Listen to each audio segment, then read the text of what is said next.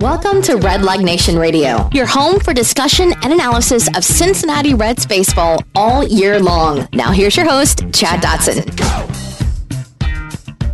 Hello, everyone. Welcome back to Red Leg Nation Radio. This is episode number 220.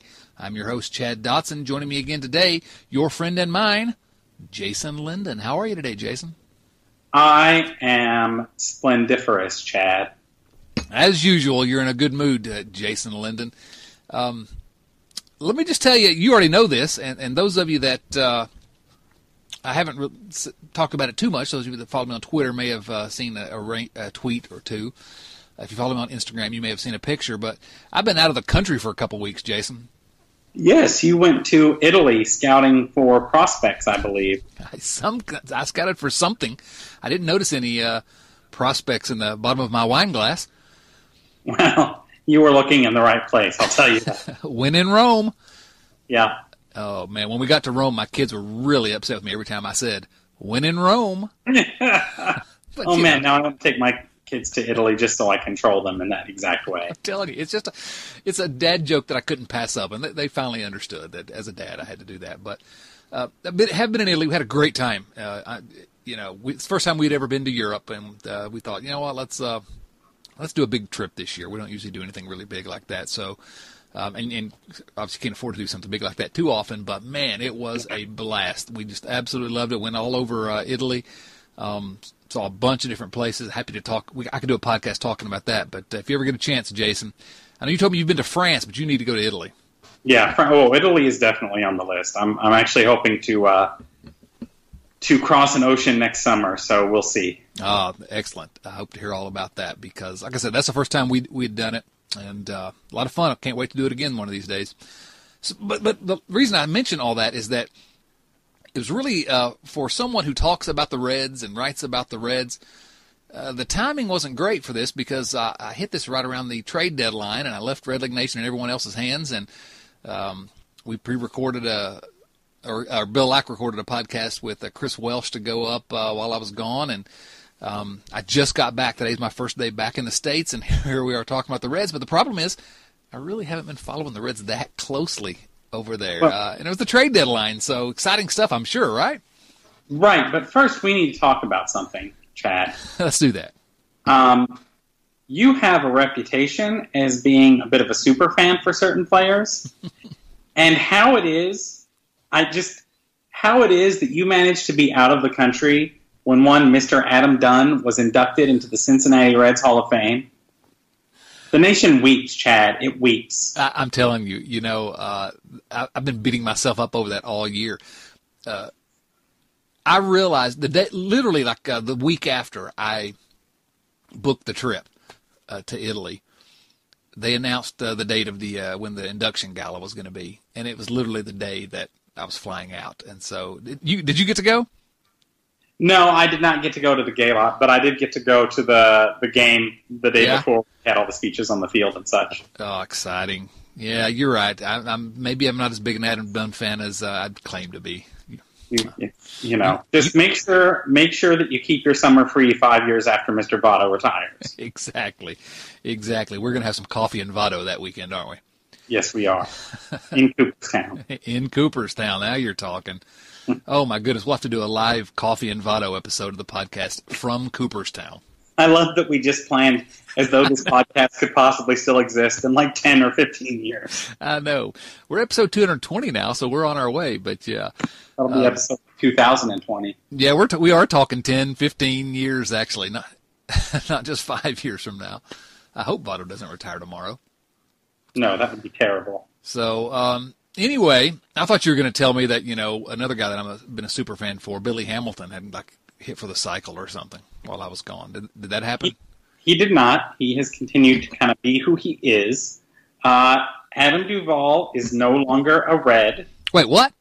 Yes, it's true. He has been traded to uh, the baseball team that plays in Atlanta. Ooh, the Bravos. And the Reds got, I don't know, some spare parts for him. But um, the interesting thing about that, and this is kind of the one thing I'm happy about with the trade deadline, is that Dick Williams made clear that the purpose was to make sure that they were committed to Winker and Schebler as corner outfielders next year. So that was basically he was it was determined that Duvall was the odd man out, which I think was the appropriate decision to make. I don't really care what they got from the Braves, but I like that they uh, are committing to those two players. You know, I saw that quote as well, and I thought that was uh, uh, really interesting. And, and, again, it sort of felt like Dick Williams was uh, aiming that at us in a way because um, know, with, with Adam Duvall, I like the return they got for him. I mean, I didn't expect to get much of anything for him. The fact they yeah. got some guys that may be useful parts, I fantastic. They got, I mean, they got lottery tickets basically, which is what you were going to get for him, and that's fine. Right, and and I, I, sort of felt about it. It's a totally different situation. But you and I have talked a lot about the possibility of Scooter Gennett being traded at some point, and, and yeah. Duvall. In some ways, I felt similarly about the idea of trading him. Um, if you can trade him, I think it's uh, it's good because he's not your he's not going to be one of the guys. He should not be one of those guys. And the fact that the Reds have, uh, you know, in a very outspoken fashion now said these other guys were ahead of Duvall, um, I think that speaks well of the Reds' decision making. Um, yes. But if they'd have kept Duvall, you know, I, I, wouldn't have had a big problem with that either, especially given the fact that we now know that Duvall is sort of the odd man out because Duvall's relatively cheap and would have been a really nice fourth outfielder. I, I wouldn't have mind keeping him around under those circumstances. Well, here, actually, here here's a question I have. I think it's interesting when it comes to players like Adam Duvall, and people are like, well, you know, as you just said, he he would make a nice like fourth outfielder. I I don't think he would actually. Really? Um, yeah. Well, I did it. You know, a lot of people there's there's a segment of the Reds community that I try really hard not to interact with. I think they are all members of the Reds Facebook group, which I do not associate with in any fashion. um, and some of them, but you know, it entered into Twitter, and some of them were really upset about this trade and like, well, he's such a good player. And I looked it up. Man, over the last calendar year, Jose Peraza has an OPS that is 34 points higher than Adam Duvall. no, no one would tell you that Jose Peraza was a good fourth outfielder because he doesn't have enough of a bat. Adam Duvall does not have enough of a bat. Uh, okay, but he has the potential. He, you can put him in defensively, and he has the potential yeah. to run into one in the ninth inning and uh, turn a game around. It's true. I, I, I will say though, I actually think at this point that I would rather have Billy Hamilton as a fourth outfielder than Adam Duvall. And and there was sort of the problem again. Yeah. I, I'm, I don't want to say anything, anything bad about Billy Hamilton because he's my hero, but um, I think the problem was the Reds had this four man rotation, and really two of the outfielders were, were fourth outfielder types. Yeah. So, um, anywho, Adam Duvall was traded. I, you know, uh, so long, Adam Duvall. He's, you know, I'm a fan of Duvall. I, you know, I like the guy. I'm a fan of all or nearly all Reds players. You know, I should say, like, I always want them to do well. Adam Duvall never did anything to make me think that he was a bad person. Like, he seems like a really like nice guy, like solid person. Yeah, he, I, but I want the Reds to win. right, right. He, having him around probably doesn't help the Reds uh, going forward in terms of uh, making him a better team. But uh, he never did anything but give his all for the Reds, and you know, good attitude as far as yeah. we can tell, and uh, you know, nice guy, and and he, he, had some great times. I enjoyed the home run derby and all that. You know, wonderful. Um, but he's gone. The Reds got some useful pieces, and I think that was probably a uh, it wasn't a trade that necessarily had to be made, but I love the way they made it. And then, like you pointed out, came out and said, this is because Winker and Schebler are our guys. And yes. if you're just looking at the guys that are in the organization now, I think those are your guys. Um, ignoring the possibility that Nick Senzel or somebody gets gets moved to a corner outfield spot next year. Right. Um, let's not ignore that possibility, though. Just very briefly here, Jason. Do you have any thoughts on because Senzel's got to play somewhere next year, and it looks like uh, they're keeping Scooter, and they're not going to move him to outfield. Well, this is the question here. So I have several thoughts about that. Scooter obviously wasn't traded. I don't think anybody thought he was going to be traded. It has, however, become more and more clear that his shoulder is not functional really right now. Um, you know, he can barely throw enough to play second base, which is the least demanding spot on the diamond in terms of throwing. Um, and so, you know, after he, you know, presumably he'll be healed up or whatever, you know, maybe he'll have some sort of minor procedure or whatever when he comes back to spring training. And so I'm wondering if there's a possibility that he might get tried in the outfield then.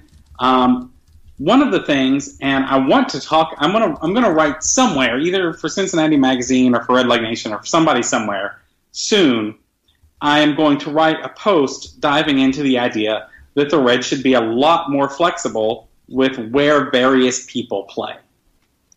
Joe, Um, a, a Joe Maddon strategy. Yeah.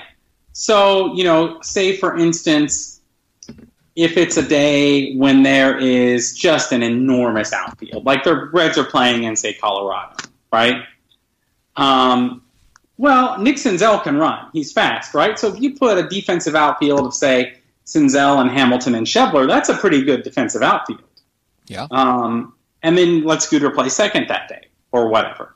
And then on a smaller outfield, you know, maybe you've got, I don't know, Scooter out in the outfield and Schebler in center and Winker in right and Senzel's at second. Just be creative, right?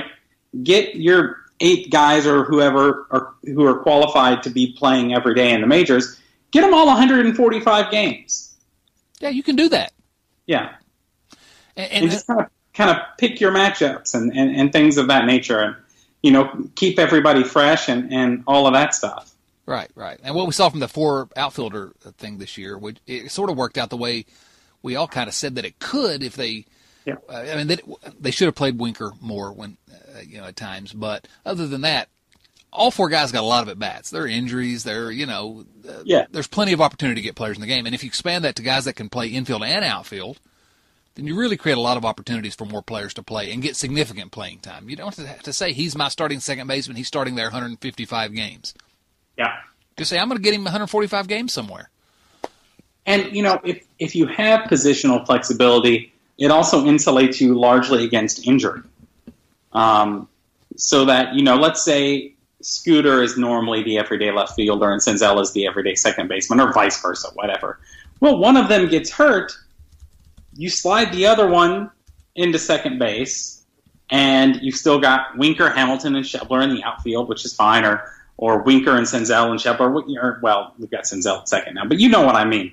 Um, that there are ways to go about it that that would allow you to really maximize the production that you can get um, out of people, and you can play pl- platoon advantages and all that kind of stuff at times. So there are, there are things that you can do.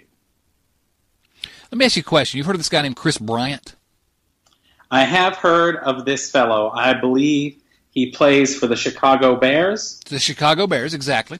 Yes. And um, he plays uh, he plays baseball, and he That's is interesting that he plays baseball for the Bears. exactly he's he's a 26 year old guy and and considered to be one of the premier third basemen in the major leagues. Correct? Would you agree with that? Uh, that is my understanding of the situation. Yes, sir. Okay. And so uh, a, a guy that uh, is an elite, an all star third baseman. Yes. How many different positions has Kris Bryant played in the major leagues? Uh, six. Six different positions. Seven if you include DH, which we there- won't. yeah. He in, in the major leagues, he's played six different positions. Now he's played, uh, you know, mostly third base, Right. but he's played all three outfield positions. Um, I didn't realize he'd played ten games in center field in the big leagues. Kris Bryant, I didn't realize that. He's played first base, he's played shortstop, um, third base, obviously, second base and catcher, and pitcher. Those are the only positions he hasn't played. You know who I'd like to talk about Sure, tell me who. is another Chicago Bear. Where's he go- from? He is I don't know, but he goes by the name of um, Ben Zobrist. Oh, Ben Zobrist. I thought you were going to talk about a different guy. No, no, no. I don't care about him. Uh, he has played in his major league career because I'm looking at it right now. First base, second base, third base, shortstop, left field, center field, and right field. So everywhere except catcher. and probably could play catcher if you know at Oh, pinch sure. if they needed him to. And the only of those places, of those places, the only one ones where he hasn't really seen significant time uh, are center field, third, and first. Uh, first, presumably because everybody can play first, is, is sort of my understanding of things.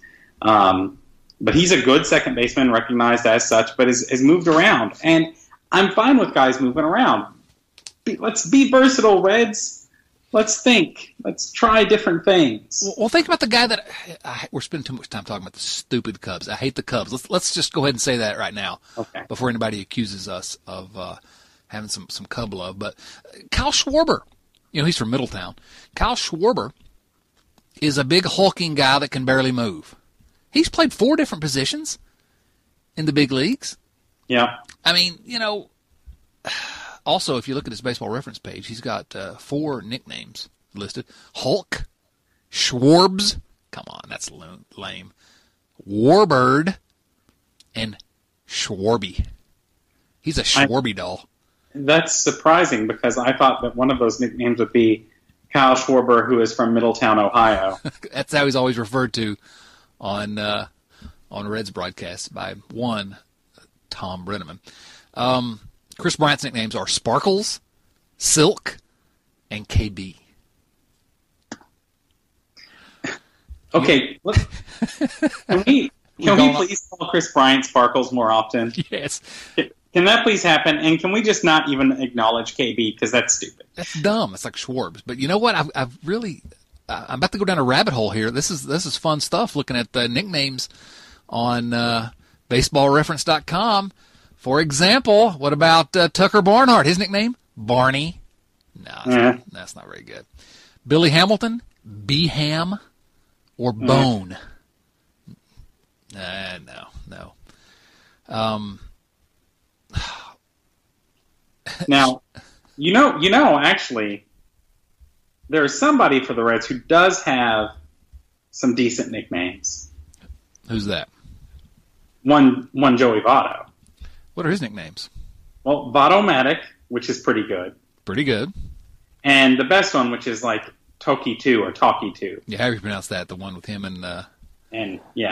What about this one on uh, Baseball Reference? It says Jovo. Uh, I'm not acknowledging that. Get out of here. That's terrible. All right, we've gone off the rails here. Uh, if you ever want to waste a bunch of time uh, on Baseball Reference, just go and look up uh, nicknames. But but but your point to, to, circle back around, and we took a really circuitous route to this one. Um, there's nothing wrong with positional flexibility. You know, it's not like we're saying that uh, Nick Senzel needs to be a center fielder every day. Well, nobody no. would say that. But you know, can can you put him in center field? I don't know because the Reds surely, surely haven't tried. Um, he's not played, I don't think, a single game in the outfield in the minors. Um, but they really should have uh, that kind of flexibility because it gives you so many more options on the big league level. And uh, when you're looking for a spot to put your best, you know, players on the field as much as possible, it sure helps if they can have some flexibility. And, and I think Scooter demonstrated a little bit of flexibility his uh, first year with the Reds. You know, he played some outfield, played some, I think, played some third base even. Yeah, he's he's played around, and I mean, he's not. You know, the the thing about Scooter is. Well, what about this? Here are the guys that I want to play today. Where is Scooter going to kill me the least defensively? Because because we need his bat in the lineup. Yes. Thank you for saying it for me, Chad.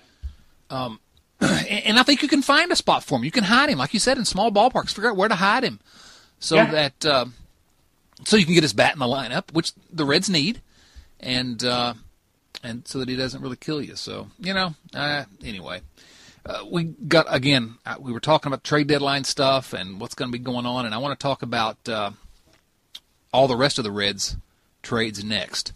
Um, so so so inform me, Jason. They traded Adam Duvall. We already covered that one. Right. Um, they traded Matt Harvey uh, to the Reds for Matt Harvey. Wait a minute. Wait. How, Matt, Matt Harvey didn't get traded? He was the one guy that we said had to be yeah, traded. No, he's still on the team. Wait, no, that no, hold on. Wait. Yeah. Now listen, I, I know I'm jet lagged, but it almost sounded like you said that the Reds did not trade Matt Harvey. Yeah. Okay. Thanks for listening to Red Leg Nation Radio. This is our final episode of the podcast. Uh, we've run out of answers, and so we're going to give it up here. Um, Okay, I gotta uh, let's let's pause here for a second, Jason, because I gotta unpack what you just said. Um, unpack it, Chad. All right. Oh my goodness, this it can't be true. All right, ignoring Matt Harvey, we have a, a feature here at Red Leg Nation Radio where people can uh, you can send us a, a question if you want for the podcast. Just email it to me, Chad Dotson at redlegnation.com if you want, or send it to me via MP3, and we'll put you actually on later in today's podcast. Listen for that. We're gonna we got our got our first uh, MP3 question that someone's recorded for us, and uh, we're gonna try to do our best to answer it. Um, all right, I, I, I'm trying to avoid. Are we going to do this while you process? We're going to answer this question. No, I'm just trying to find something to talk about to avoid talking about Matt Harvey. Why didn't the Reds? Why didn't the Reds? I mean, he's really Adam Duvall. You could argue, well, you know, fourth outfitter, maybe don't trade him. Scooter Gennett, all these other guys, you can argue why you wouldn't want to trade them. What's the justification for not trading Matt Harvey? Well, would you like to see me contort myself Gumby style? Well, actually, I would. Yes, Jason. So uh, it goes like this: There's no good reason to not have traded Matt Harvey. It is theoretically possible that they think they can get him through waivers, and then someone will panic in August and they will get something. Okay, maybe. Yeah, no, I mean, I, I- it, that has to be what they were thinking. The only other thing I can think of is this. Um, friend of the podcast, uh, Mr. Wick Terrell, He is a friend of the podcast. I think it was Wick. I think it was Wick. Had a piece up, piece up over at uh, at Red Reporter that I noticed where he wrote about whether the Reds should seriously look at signing Matt Harvey. Wait, are you talking about a different Red site on the Red Nation Radio podcast? It, sometimes I, I read other sites. Wait, what? no, Red Reporter's great. Wick is great. Continue. Um, we we are great together. Absolutely. Two great Uh, tastes that taste great together. So. We're, we're like a Reese cup. Yeah. So, so the case he made um, was that basically the Reds are going to be looking for someone who's not particularly old and who is affordable with potential. And that basically describes Matt Harvey. The fact that nobody was willing to, to send serious prospects to get him tells you that he's probably not going to get a huge deal in the offseason, was the point made here. And so that means he's affordable. Well, especially, and, and again, I'm interrupting you. I want you to finish this thought, but on the heels of last free agent season, last winter, Yeah. when there weren't very many big deals being given out. So, yeah, okay, I can I can see that. And he's also throwing the ball much better. Um, I went and looked this up actually because Harvey, as we've noticed, is not not only did he instantly start throwing the ball better when he came to the Reds, but he's kind of gotten progressively better. And he is throwing the ball in July. He his average fastball was two and a half miles per hour faster than it was during his time with the Mets. So he's gone from about 92 and a half miles per hour on his fastball to 95, which is a big difference. Sure, that's good. Um, and so, if there is potential that he could actually be a really good pitcher again, and you know you can lock him up for some like reasonable three-year deal, one assumes with like all kinds of performance incentives. So like you know a, a base pay of whatever, but then bonuses if he makes like twenty or twenty-five or thirty starts or whatever every year, like that kind of thing. Um, then the the Reds could really have something uh, potential that he is effectively exactly the kind of pitcher that we feel like the Reds should be going after. Um, and if that's the case, you can see a rationale for keeping him on the team, for getting the players who seem to like him quite well to like lobby him, to let him see that oh, you know, this team really isn't that far away. Maybe I should stick here and see if I can win a World Series or something like that. That's it. That's as much as I can contort myself. That's pretty impressive. Thank you. My response? No. No. Yeah, no, it's still a bad idea. No, it's just it's uh, you know you're you're having to thread so many different needles there to get there. I agree. Um, I agree. He's a different p- pitcher than uh, a lot of people thought when we first got him. And listen, I cheered the uh, cheered is not maybe not the right term, but I was uh, complimentary of the acquisition, thinking all they had to do was flip him for someone better than what Devin Mesoraco would have brought at the at the trade deadline in order for this to be a successful trade. I don't know what they were offered. Dick Williams uh, and Nick Krall and, and I don't know Walt Jocketty, who all are, whoever's in the room on these types of phone calls, they didn't call me and, and fill me in. Right. Uh, as surprising as that might be to our listeners, but it's possible they got nothing offered in return. I, I don't know. You know, maybe no one's desperate enough right now, and they thought it was uh, worth taking their time and the seeing. to be that he was everybody's backup plan. Yeah, I mean, I can see that. That you know, basically, if they can't, you know, if the Brewers can't get X, then they'll go after Matt Harvey. If the whoever can't get, you know, it was that kind of deal. Uh, which again, like it, it, that makes sense. Could be. Makes sense. But the way I look at it is if anyone offers me something better than what I would have gotten in return for Devin Mesoraco, you know, and, and that's who they traded to get Matt Harvey. Yeah. With, the, with the idea they could flip him for more than they'd be able to flip a backup catcher for. If they had, if anyone offered them more than what you would have thought you'd gotten from Devin Mesoraco, I'm taking it. I mean, I may I may string it out to the end of the, you know, see if I can get a better offer until the very end. But I'm taking, it. I'm trading for whatever I get because the whole idea behind getting him is that you try to flip him for something better than you, than an asset better than what you had before. Now, it's possible that no one made any kind of a legitimate offer, in which case they think, well, let's see if we can go through all. If if that's the case, they probably will probably will be able to get him through waivers, frankly. Yeah. And trade him again. For those of you that don't, don't really understand how that works, uh, July 31st was the uh, non-waiver trade deadline, but you can still trade teams up until the end of August, trade players up until the end of August, if they clear waivers. Wait, wait, we can trade teams? yeah, let's trade, let's trade the Reds for who do you want to trade them for? Mike Trout. yes, I would make that trade in a heartbeat. um, but anyway, so you can trade uh, you can trade players uh, if you can sneak them through waivers through the end of August. So uh, you know maybe the Reds can sneak them through. If they didn't get any kind of a compelling offer at all, then that's one reason to do that. But if you got any kind of a compelling offer, I think you take it and just take what you can get and give those starts to Robert Stephenson and Cody Reed the rest of the way. Yes, which is something I want to talk about. Yes, well, I do too. So we'll get to that in a moment. So, uh, so, but Matt Harvey wasn't traded, and and let me just go back to the way you contorted yourself. If Matt Harvey is healthy and he wants to reward the Reds and he'll sign an incentive laden contract, okay, maybe I can see that. The pro- here's the problems I have with that. Number one, this is a uh, what, 28, 29 year old pitcher coming off elbow surgery and shoulder surgery, and who um, his velocity has been down, still down over what it was at his peak. Uh, it's up over what it was certainly earlier this year and last year, as you noted. Um, but am I going to sign? Is that the type of guy the Reds want to sign to a, to a big league deal? Number one, um, maybe if it's sufficiently incentive laden, but you know maybe I could buy that. But the problem there is his agent is Scott Boras, and if the Reds are outbid by one other team, he's going to go to the other team, and so it's a big. Uh, again, unless the only thing you were offered was was you know Devin Mesoraco in in trade. Otherwise, I think you got to trade him, and so I do not see him pitching for the Reds after this season. I, I, just, I can't see that happening. Um, yeah, I, I can't either. I mean, like I said, I'm torting myself, and, and who knows? Is you know. Well, let me ask you this. I, am sorry to interrupt, it, but I, I do want to say this. Didn't Dick Williams say something about keeping him because of the, the culture of winning around here or something lately?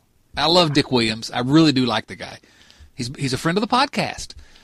Um, and some things he says to the press publicly, uh, I think, are uh, sort of uh, you know couched in terms to uh, PR terms.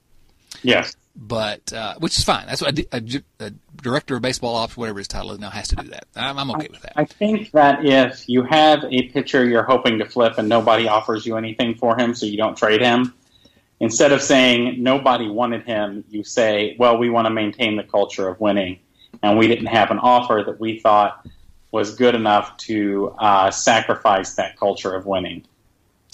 And, and, the truth of the matter is that probably 75, 80% of Reds fans out there, and we encounter them on uh, talk radio and on Twitter all the time, they that's what they want to hear. We've changed the culture. Matt Harvey's contributed to this culture of winning right here now. We got it. It's positive. So Dick Williams said that, and I guess the best, the most charitable interpretation is that it was a PR statement, not that he really. I mean, I, I don't think he really believes that having Matt Harvey for a month. Uh, you know what creates a culture of winning? I do. Won't you tell me though?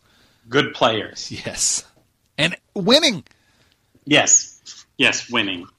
Good players win, and so and Dick Williams knows that. Those of you that uh, are upset about the culture of winning, and there are a minority uh, of Reds fans. I do think it's a minority, but sort of the more uh, thoughtful minority sometimes th- thinks, "Oh, that's a ridiculous statement," and and it really kind of was, but I just can't believe that he really meant it in the way that it's been taken by a lot of people. But a lot of people hear that and they think, "All right, finally, We're keeping good players because that's what they want. Keep Matt Harvey because he's a good player. He was an All Star, Jason. He was an All Star. I mean, he was fantastic pitcher for like two years. No, he was. He was. He was elite. Um, it's funny. Uh, I, uh, I I embarrass myself by tossing this out there every once in a while, but several years ago, right before Homer Bailey signed that uh, contract, the big contract with the Reds, I wrote a piece for ESPN.com that basically made the case that that Homer Bailey was finally the ace that we had hoped he was going to be. And I did it by comparing his numbers to some of the elite pitchers of that time, which you know, Max Scherzer was in there. Uh, uh, who else? Uh, Strasburg probably at that time, uh, Verlander, and Matt Harvey. and now we got two of them. Yeah, the wrong two. yes, you know, indeed. That's really interesting because it brings something up, which is that pitchers are completely unpredictable. That's a fact. That's you why, know, that's why you got to be careful signing any pitcher. I mean, of that of that rotation that uh, the Reds had, that where you know they went through the whole season and only had to use one other pitcher because there was a double hit header. Um, who who in the world had Mike Leake as like like the guy who was still going to be making every start and productive a few years later? Yeah, I, I know. I'm sorry, I got distracted, Jason. I got to tell you something. This just came across the Twitter wire. My phone started. I saw too. My phone Yeah. started blowing up, and I, I saw. You remember Zach Buchanan, who used to be a uh, he's a Diamondbacks beat writer now, but he was the Reds uh, Cincinnati Enquirer beat writer. He just he tweeted at me, uh, "R.I.P. Your mentions." And I was like, "What? What does that mean?" Yeah. And now everybody's tweeting at me. Evidently, Hunter Greene, the Reds' top pick in the 2017 first-year player draft, went on the disabled list with a sprained ulnar collateral ligament ligament in his right elbow. He will not. He's out for the season. Moment of silence. Uh, and, and now everybody's tweeting at me Oh. like it's Oh, my fault. Let, let me reset for those of you that didn't listen to it. Oh my gosh, I didn't expect we talk about this today, so we're not prepared for this, and I don't want to talk about it long. But since we're talking about pitchers, Hunter Greene, you know he's great, and I made the case during spring training, spring training that you know Hunter Greene should not be untouchable. And if I'm mischaracterizing what my argument was, at that time, Jason, let me know. But he should not be untouchable. The Reds should consider trading him because what happens if he blows his arm out and uh, you get nothing for him? Young pitchers Oh, are, are young pitchers. Shortstop, right? What's that? You hope he can play shortstop. You, at that point, you hope he can play shortstop, and with him, that, might be a possibility. I will say this. I, I will actually say this. If Hunter Greene's arm is going to go out, I'd rather it happen now because he was also considered, I believe, pretty much a first year, a first round talent as a position player. Absolutely true. Yeah. So- if it had to happen, now's the right time. Yeah, have it happen now, and then fine, he comes back next year.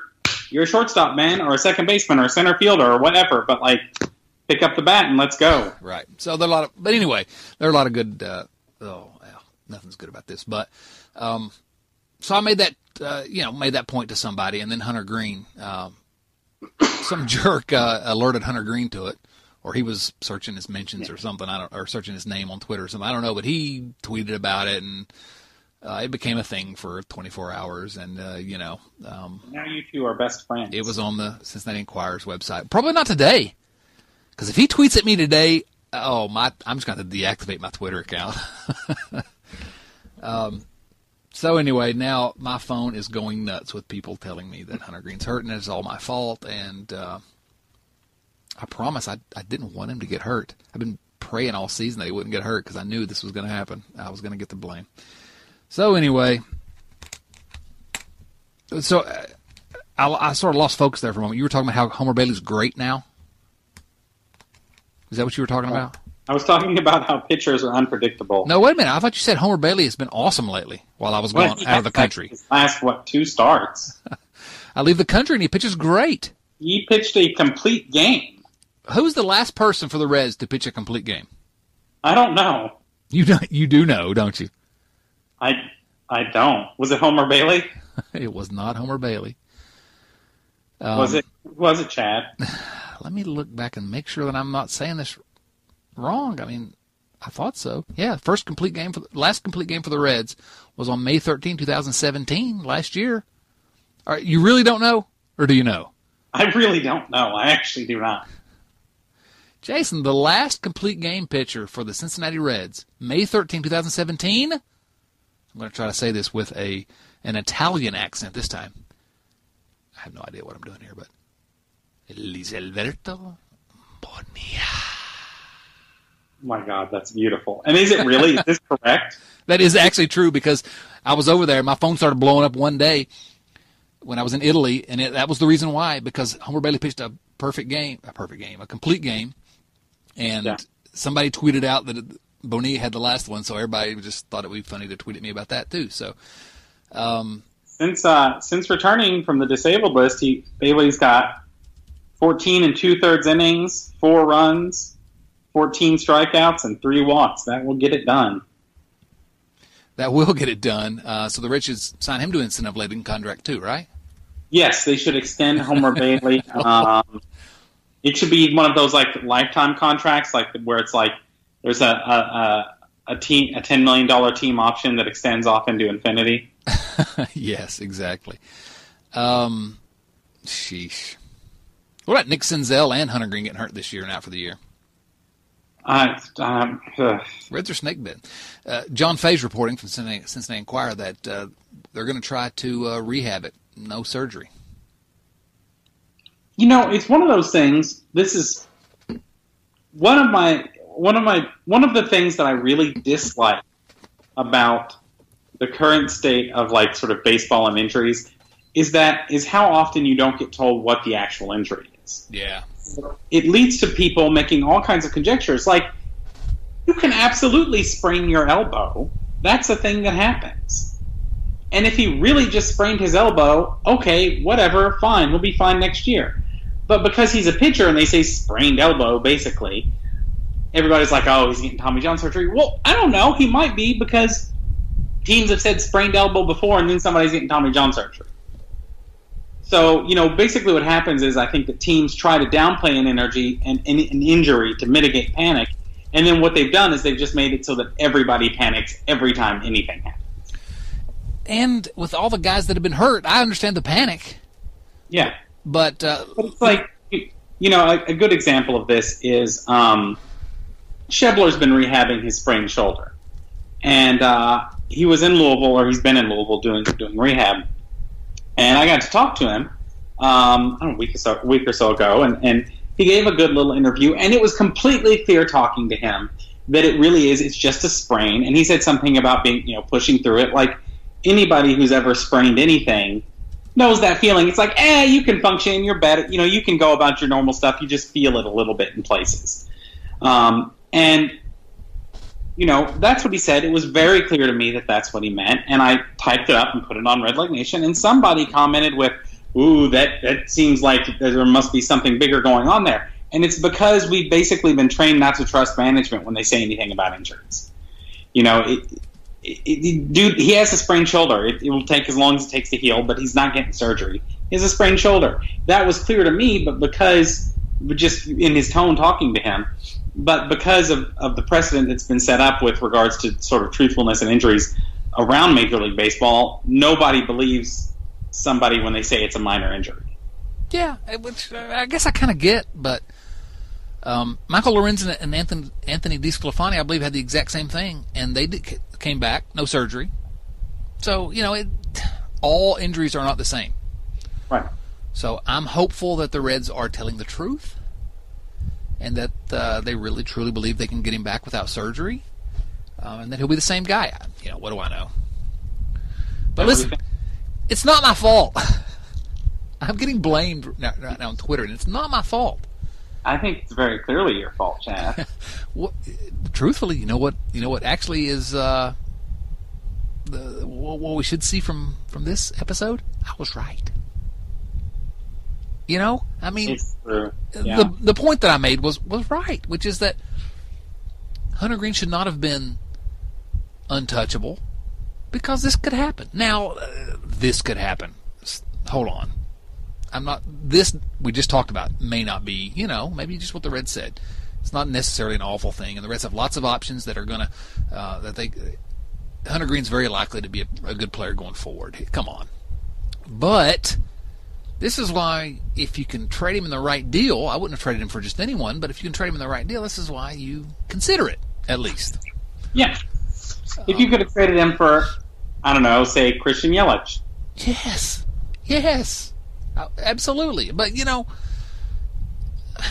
I understand why you wouldn't want to trade him either. I love the I want the guy to be an ace for the Reds, and he has ace type an ace type arm, or he did, you know, last week. Um, and hopefully will. I'm sure he will again. Come on, he's you know like 14 years old. The kid's going to recover. Yeah, I mean, I, I, will say this: I am fairly confident that Hunter Greene will be a major league player at some point. Oh, me too. on the mound or on the field, but he has those two talents, and he'll he'll make it at some point. Well, you know, if his arm is not you know completely dead from this, and there's no reason we should think that it is, he's shown me enough in the time, just the short time he's been in pro ball, that if he can remain healthy, he will absolutely pitch in the major leagues. Now, is he going to be an ace? I don't know, but he's absolutely got the stuff to pitch in the major leagues. Yeah. There's no question whatsoever if he's healthy, and if he's not, maybe maybe he's a shortstop. Oh, Jason, that we we sort of took a detour there because uh, oh my gosh, shut up going to enjoy getting to hear your reaction to this happening. in, in real time, yes. It's going to be our most downloaded podcast. yeah, really. I didn't expect it to go that way. Hunter Greene, let me just say this. Hunter Greene, really, my, my man, I, I hope you recover 100%. I hope you're an ace for the Reds for a long time. I do not want you to be hurt. I want you, because I'm a Reds fan, and you are uh, one of the big, uh, big hopes for the Reds going forward. And I look forward to you coming back fully healthy and the Reds keeping you in the minor leagues for another six years because that's the way they do things. That's a different criticism. That's not directed at Hunter Greene. Um, ah, where were we, Jace? Uh, pitchers pitching. Here's okay. Well, this is we were going to talk about Robert Stephenson and Cody. yes, let's let's do that. And how, what it comes down to is that unless for some reason we know Matt Harvey is going to be in the rotation next year, he should not be in the rotation right now. Exactly. You know, if if you think you can sign him, okay. But uh, or if you think you can trade him, maybe for the next couple weeks keep him in the rotation. But the, if he's not going to be a red after this season, there is zero justification for him yeah. starting the rest of the season. I mean, there's literally no justification for it. Yeah, and the Reds t- today actually sent down uh, Tyler Mahle because um, he's had like four bad starts in a row. Which actually, it occurred to me. I don't know. I'd have to look at the math on this, but I they I don't think they have to have Mahle down that long to grab an extra year of service time. Probably just a couple weeks, right? Some I'm not sure because he was up for a little bit last year, so I have to look. I'd have to look at the numbers and see exactly what the service time days are but he doesn't have to be down that long, and they grab an extra year from him. So, so this might have kind of given them the excuse to do that.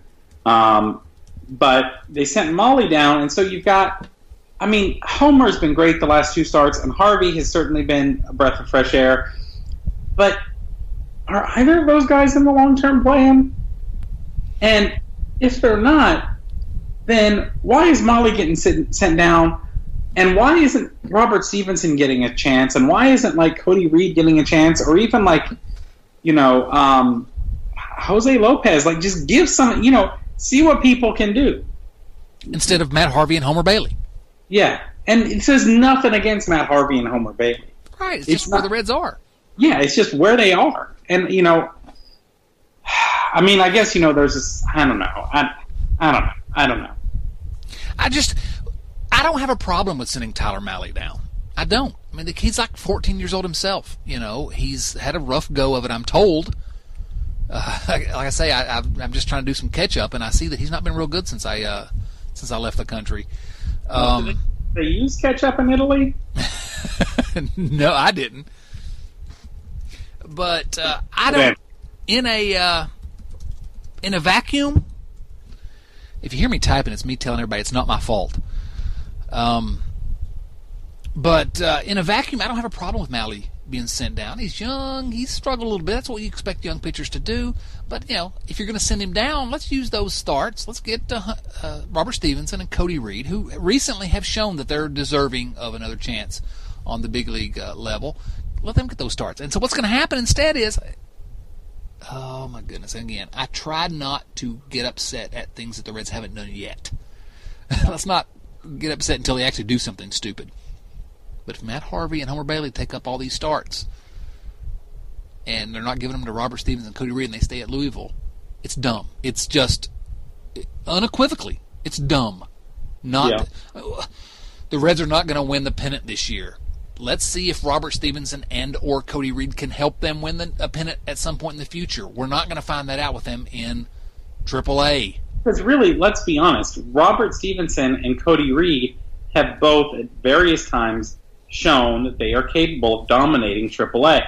The question is not can they get AAA hitters out. The question is can they get major league hitters out. That is the question. Yes, and both of them. Um, Reed's never gotten major league hitters out really consistently, but Stephenson had a little bit of a stretch where he showed he was making progress at the end of last year, and, and we've not even seen him since. What? I would I would have thought that Mahle and Castillo, maybe even uh, also Romano, uh, maybe they got an innings limit, and we're going to get those guys up later this year. Let them start the first half of the season, a lot of games, um, and you know get Stephenson up here the second half. There's going to be good, lots of starts available. Maybe I don't know, but I'm I'm seeing a no. I'm seeing absolutely no um, indication that that's going to happen, and it, it frustrates me. And again, I don't want to get upset. You're here is just and listen, everybody out there knows that I have been very skeptical skeptical about Robert Stephenson over the course of his pitching career. Oh yeah, we we can go back into the uh, podcast archives, and you've been very skeptical. But that said, you know, I try to acknowledge that players can progress, and I try to admit when I'm wrong about things and, and all of that, that stuff. Scooter Gennett. Sorry. What are, you, what are you trying to? Oh, oh, I see. Your mentions are blowing up, so now you're trying to blow mine up. I see yes, how. please. I'm I dying here.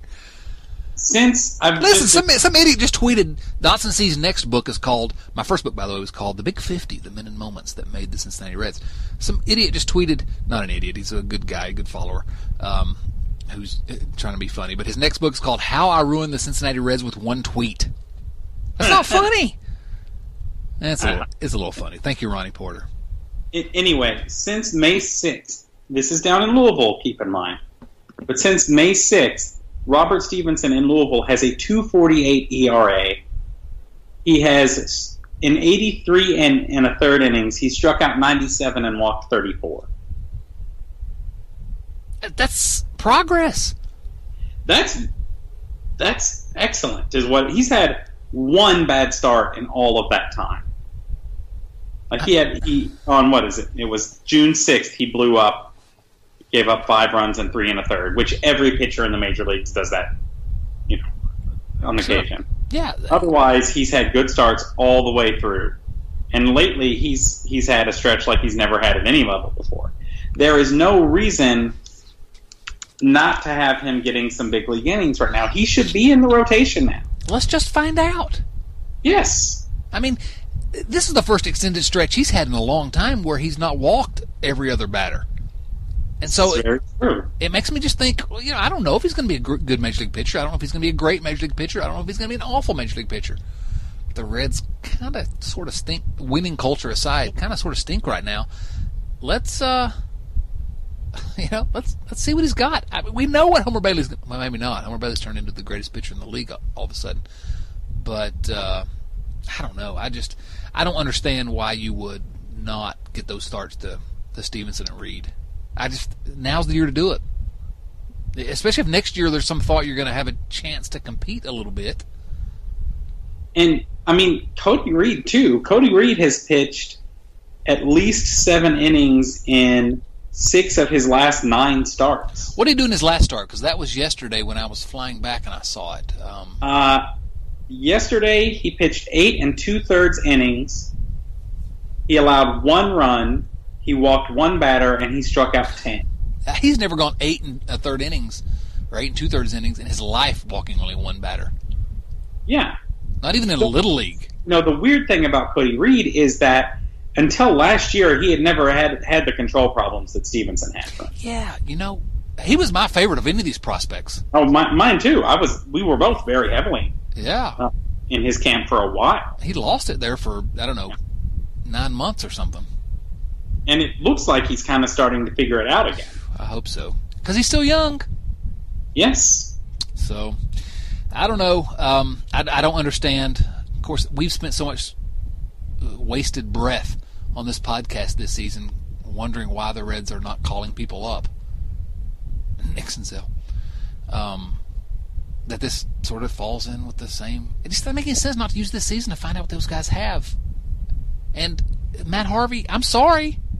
I, you know, I've enjoyed what you've done for the Reds so far this year. You've been a lot better than anyone expected, and awesome. You know, that's great. I like winning games. I, I would give Robert Stephenson and Cody Reed every single start for Harvey and uh, Bailey the rest of the way. I mean, that's what I would do. Uh, Bailey, especially, and I'm a huge Homer Bailey fan. I listen. We wrote a chapter about Homer Bailey in the Big 50. I hope that doesn't keep you from buying it, uh, listeners. Uh, Harvey, okay, maybe we can trade him in August. Uh, maybe if you think that's the case, I can see putting it off a couple weeks. But I, I don't. I just don't understand it, Jason. Jason, I don't. I don't get it. I don't either. Um, it's mystifying. It uh, mystifying.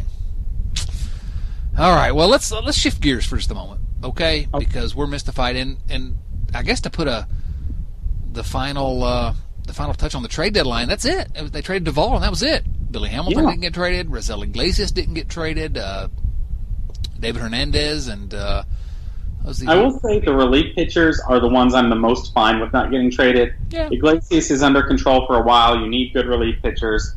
I can see him being part of the next winning team. I can see the Reds being good next year, and Hernandez and Hughes have been good, and they're under contract yeah. for reasonable prices for next year. That doesn't bother me so much. It's it's the other trades that kind of bother, or lack of the other trades that kind of yeah. bother. Although Hernandez and Hughes relievers are sometimes you know year to year they sort of you never know. But those guys have a little bit of a track record, and they're under contract for next year, so I'm okay with it. Iglesias, I wouldn't have traded him unless I was bowled over by an offer. I was hopeful that the Reds might get bowled over because I yeah. think he, he might be worth more to another team in trade than he would be to the Reds. But he's great. I love him. He's as good. He's as talented a pitcher as I've seen since Johnny Cueto, just in terms of his pure stuff. Uh, I wish he could have been a starter, but but anyway, so I'm okay with that. I agree. I agree. I just uh, Matt Harvey, just that that whole thing baffles me. Why didn't they trade Homer Bailey? Because no one is trading for Homer. really? All I right. mean, he had you know when the trade deadline hit, he had had a grand total of like 1.5 good starts in the last four years. One was on opening day this year. Oh yeah, I know, and I, I don't want to talk bad about Homer. Injuries have just crushed him, and but you know he's not exactly been willing to do what's best for the Reds. I think lately, I guess is a charitable way of putting it. But um, can I? Uh, let's go ahead and just for a moment, if we can, Jason.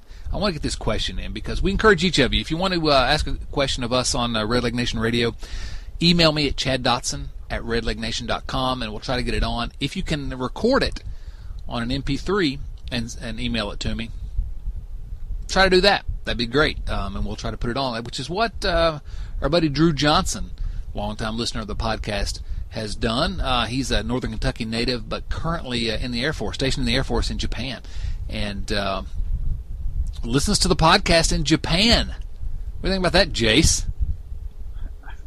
I, I thought that Japan had better media available, frankly. I've got two brothers that live in China. They don't listen to the uh, the podcast. Actually, that's not true. They at least one of them listens to every episode, and both of them listen occasionally. But anyway, those are our three followers. Those guys. They're, all of our followers are in Asia for some reason, Jason. Uh, I guess they just want to be comforted by your sweet Southern accent, Dad. The dulcet tones. The dulcet tones of Chadwick Ulysses Dotson. All right, we've gone longer than I expected today because the Hunter Greene stuff uh, just hit me in the face. But here's uh, here's Drew's question. I'm going to go ahead and play it, and then Jason and I will attempt as best we can to answer it. Hi, Chad. This is Andrew Johnson, uh, Cincinnati native, but currently living in Misawa, Japan. Uh, my question is in relation to some comments made by the commissioner recently about uh, making the game appealing to a new generation. Um, and something Tom Brennaman said today on his broadcast was about widening the strike zone. And it seems like a great idea to me, but I wanted to see your thoughts on on maybe that generating more hits or some other ideas that would make the game more appealing to a new generation of fans. Thanks and keep up the good work. Thanks, Drew. Appreciate the question. And again, all of you, I encourage you to do these. Send these to us by uh, by email, chad.dotson at redlegnation.com. We'll try to answer them. This was an interesting one, but here's my thoughts, Jason, as you as you before I give you a chance to dive in. My thoughts are number one, I don't think the game needs fixing. I, I like the pace of the baseball. I don't have any problems with it. But I do think that baseball is right.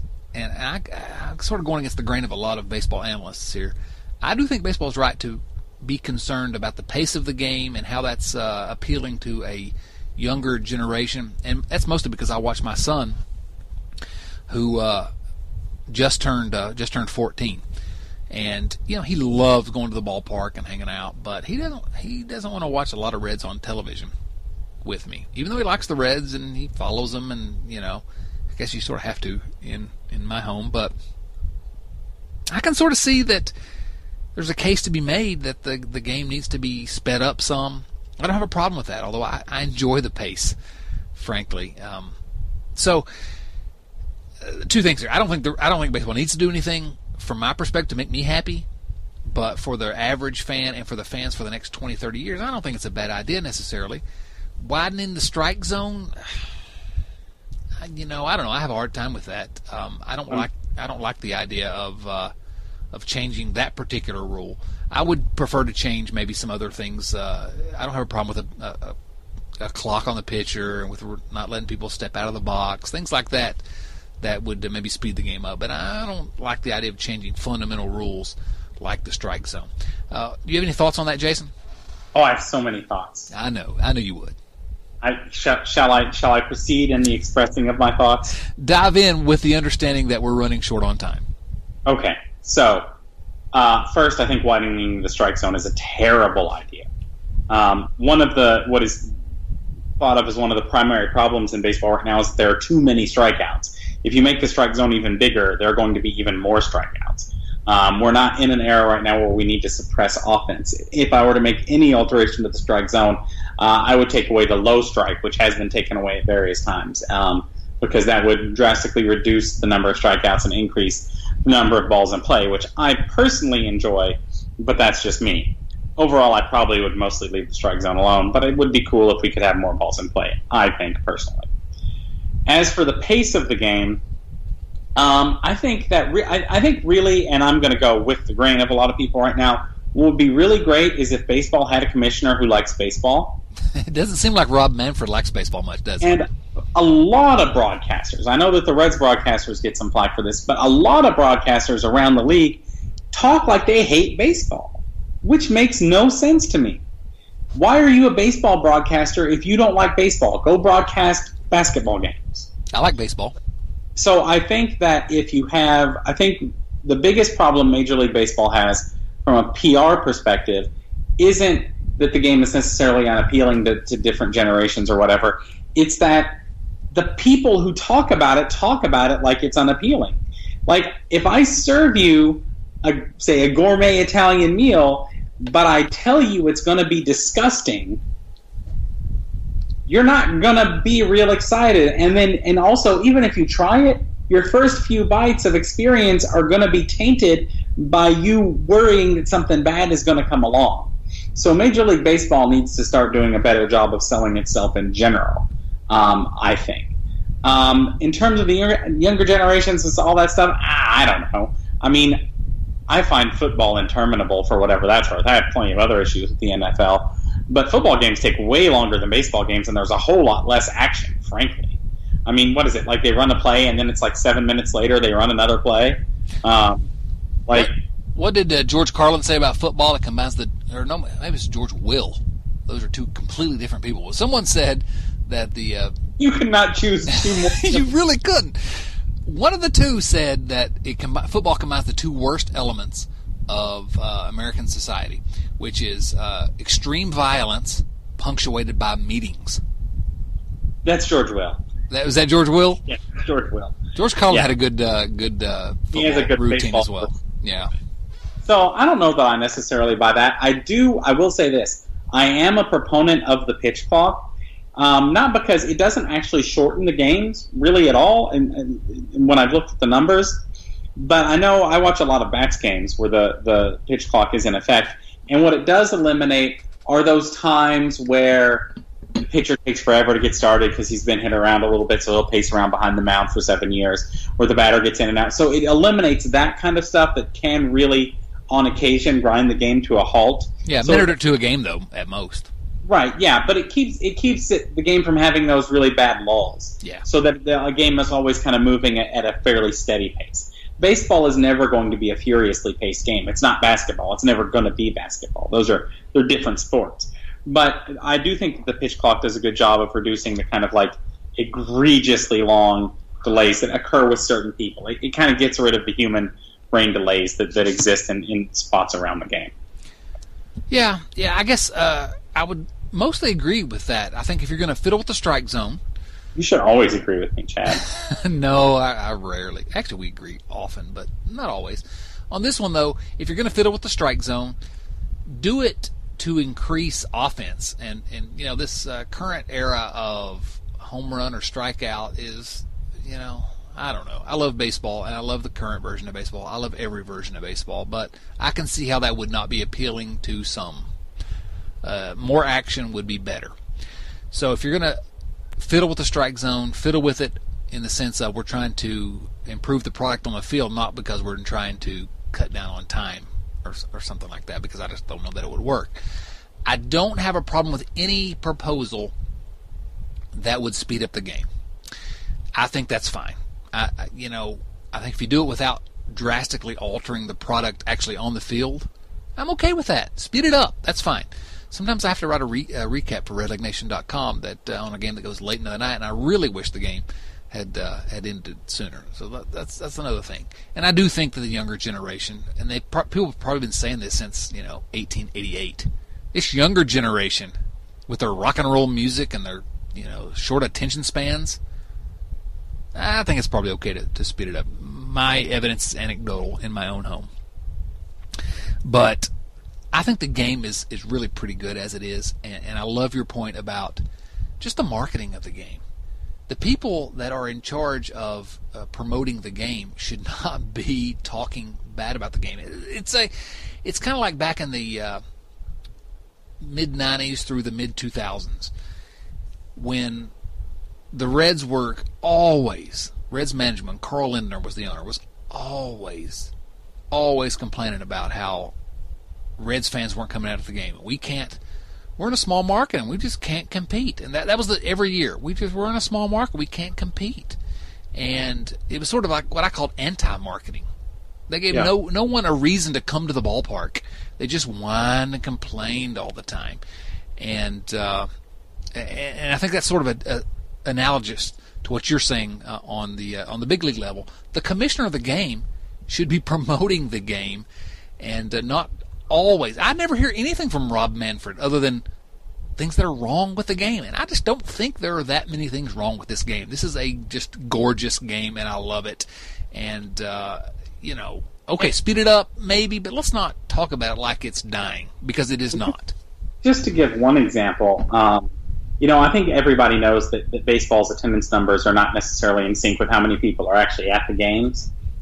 Um, but one thing I've noticed is, you know, again, being at a lot of bats games, this year the way they have marketed their team has changed a lot. Uh, it's a lot more positive. They're, they're doing a lot of effort to, to sort of show that they're part of the community and, and think about sort of community related things. And the result has been a very visible increase in the number of people who are at the games when I am there. I'm, the crowd size is much different, and the team isn't particularly good. Like they're a bad team, but because they've done a better job of marketing themselves, they have a lot more people coming to games. And so, you know, it's showing. And Louisville is by no means a baseball town, but I've been there plenty of times where there were easily at a minor league baseball game, you know, six thousand plus people in the stands. Did you ever think they're only coming because they know you're there? I mean, I assume that that's like you know fifty percent of attendance on any night. yeah. All right, so I hope that, that came close to answering uh, Drew's question. Good question, and, and I encourage all of you send us in some questions, um, and we'll try to get them on if possible. Jason, uh, one last thing before we cut it. Uh, I intended for this to be a sort of a shorter podcast. Actually, that's what we texted each other, short podcast. But uh, it's not happened. But I want to ask you. I, I've been told that since I've been out of the country, the Reds have been playing pretty poorly. Is that is that true? Yeah, they're like three games under 500. They're like what, five and eight or something like that. Is it my fault? It's. I assume it's your fault. As is everything, says Hunter Greene. I, I also can never get. Did he tweet at you? Not yet. I, I just checked. Um, it's coming. I know it's coming, and then when that happens, I'm done. But uh, no, I mean, I, I just you know they've had a couple of pretty bad games, but I, I can't get worked up over any particular 13 game stretch of baseball unless it's a 13 and 0 or 0 and 13 stretch. Yeah, you still like the Reds, is what you're telling me. I still like the Reds. They're my favorite team. Yeah, they're my favorite team too. So I guess we'll keep doing this podcast. I, I guess. Deal. Unless Hunter Greene has me eliminated. oh mercy! All right, uh, this is. Welcome back from Italy. this is what I come back to. I mean, really? Come on, that's not fair. You wish you were in Italy for this. This is karma. You should have scheduled things so that you could have made the Adam Dunn Hall of Fame gala, and then you could have been in Italy for all of this news break. If I'd have just pushed this uh, this uh, vacation back like three or four days, I, w- I would have been oblivious. It would have been great. No. Oh, Italy's awesome, though. Have I mentioned that? You have, and good. Oh. All right, so it looks like I may have to relocate permanently to Italy. This is a Red Leg Nation Radio episode number. What episode did we say this was? 220? Is that possible? I don't know. Wow. Episode number 220 of the uh, world's greatest Cincinnati Reds podcast. Uh, you can find us on iTunes, Stitcher, everywhere you get podcasts. Go find us, uh, download us, and I urge you to urge you to subscribe. Boy, I tell you what, Hunter Greene's got me all out of sorts here. I can't even talk now. Subscribe. You could talk before. if you're on iTunes, leave us a rating and a review. That does help more people uh, find us, and uh, and our numbers have been growing. And I really appreciate all the, the kind things you've been saying on iTunes and elsewhere. And uh, tell your friends. Uh, well, as I say, if you like us, talk about us. If you don't like us, keep your mouth shut. You can find us at redlegnation.com every day where we're talking about the Cincinnati Reds and have been since 2005, which is a long time ago. That's probably before Hunter Greene was born. We love you, Hunter Greene. Uh, you can find Jason at Jason Linden on Twitter. We love you, Hunter Greene. You can find me at Dotson C, and then we're at Red Leg Nation uh, on Twitter as well. I love you, Hunter Greene. Uh, Jason Linden, any other thoughts other than that the fact that you love Hunter Greene? Oh, who doesn't love Hunter Greene? We we love Hunter Greene. For Jason Linden, this is Chad Dotson saying, "I love you, Hunter Greene." Thanks for listening to Red Leg Nation Radio from redlegnation.com. Subscribe to Red Leg Nation Radio on iTunes or through your favorite podcast app and join us for discussion of all things Reds at redlegnation.com. 24 hours a day, 7 days a week.